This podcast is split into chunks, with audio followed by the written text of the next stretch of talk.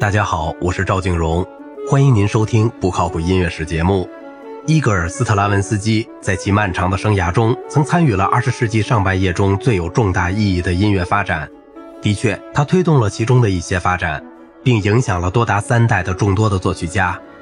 斯特拉文斯基1882年生于俄罗斯，1911年来到巴黎，1914年移居瑞士，1920年重回巴黎，1940年来到了加利福尼亚，1969年以后居住在纽约，直到1971年逝世。斯特拉文斯基早期的主要作品包括为谢尔盖·加基列夫委托的三部芭蕾舞剧。加基列夫是俄罗斯芭蕾舞团的创办者和经理。这个团从1909年至1929年一直在巴黎，作为一家欧洲的演出机构，吸引了许多的主要艺术家。为了加基列夫和巴黎，斯特拉文斯基写了《火鸟》《彼得鲁什卡》和《春之祭》。《火鸟》根据俄罗斯的民族传统，有着东方的异国情调，以及斯特拉文斯基的老师里姆斯基科萨科夫的那种悦耳的配器。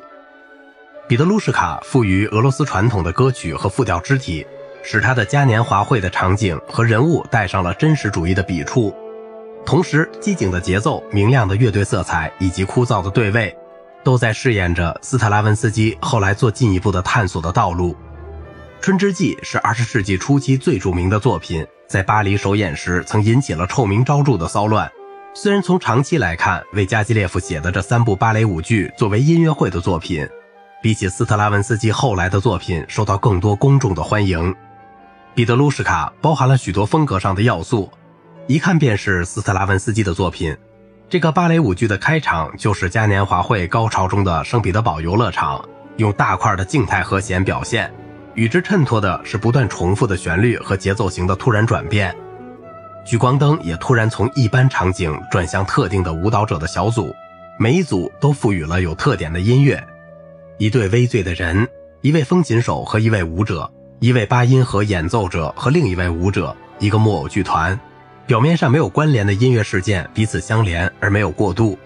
仅仅是开头音乐的经常返回，使这个场景成为一个统一体。各种各样的段落的突然并列，可以同帕布罗·毕加索的立体主义相比较。由于一些民歌曲调以及流行的巴黎歌曲和约瑟夫·纳莱尔所做的维也纳圆舞曲引用和精心的制作，增强了整个芭蕾舞剧的俄罗斯和流行的嘉年华会的气氛。对民歌的引用，早先的俄罗斯作曲家都先对它做艺术上的加工，但斯特拉文斯基却恢复了他们的民族环境，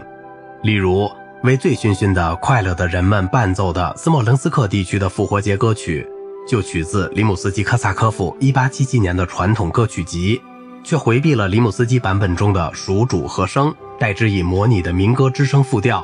人声在其中演唱平行五度和八度，期间常由持续音加以衬托。同样，摩尔人与巴莱里纳二重唱中的俄罗斯舞蹈和圣约翰夜之歌，让人回想起巴尔干半岛的即兴管弦乐队，管乐队和弦乐器快速演奏重复音型。同时，竖琴模仿三角琴合奏的拨弦声。著名的彼得鲁什卡和弦在第二场开头前后，彼得鲁什卡的房间内，可以解释为两种调性的并列，就像斯特拉文斯基自己有一次解释过的。最近，学者们已经承认这一经过句是斯特拉文斯基所用的很多八音音阶的一种，它在全音和半音之间交替，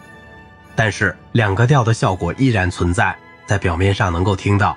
彼得鲁什卡也预示了节奏上的创新，这将在《春之祭》中更加显著地表现出来。比如说，在第三场的末尾，拍子由八四拍变到八五拍、八六拍、八五拍等等，而休止则代替了预期中的强拍。《春之祭》被听众惊叹为原始主义的顶峰，科克托则说它是史前时期的田园剧。它的新奇之处不仅在于节奏。甚至更多的在于前所未闻的管弦乐队效果与和弦的结合，以及使这一切结合起来的无形的逻辑和强大的力量。尽管大量的引用了民歌，使《春之祭》的音乐让听众还能接受，但是在音乐和剧情上有一些令人不安的地方，因为他要求被选作献祭的青年女子跳舞跳到死去。最引人注目的一个段落在第二场中，即青少年之舞，低音弦乐器分布演奏降 F 大调三和弦。同时，高音弦乐器也分奏降 E 七和弦的第一转位，小节是合乎规则的，但却以切分音和重音的异常形态为标志。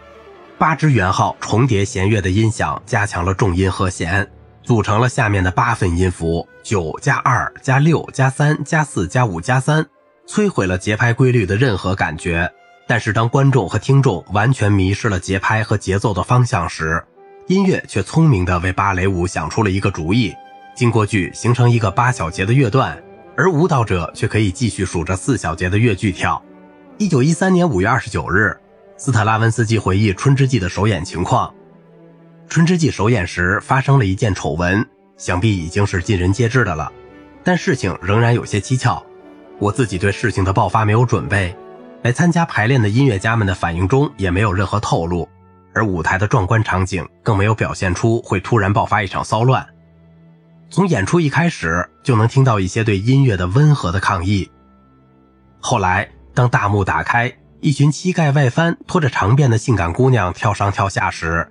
突然从我后面爆发出一片怒吼声：“闭嘴！”我还听到弗洛朗·施密特叫喊说：“安静一点，你们这些十六区的婊子！”十六区的婊子，自然是指巴黎那些最高贵的妇人们。但是怒吼声仍然在继续。几分钟之后，我愤怒地离开了大厅。我怒气冲冲地走到了后台，看见加基列夫在按灯光的开关。企图最后使大厅安静下来。演出的其余时间，我一直站在舞台侧面。尤金斯基站在我的后面，手执礼服的燕尾站在凳子上，向舞蹈者数数，就像一个舵手。斯特拉文斯基《城市与发展》，纽约，一九二六年。好了，今天的节目就到这里了。如果您喜欢我的节目，请您点赞、收藏并转发我的专辑。我是赵静荣，感谢您的耐心陪伴。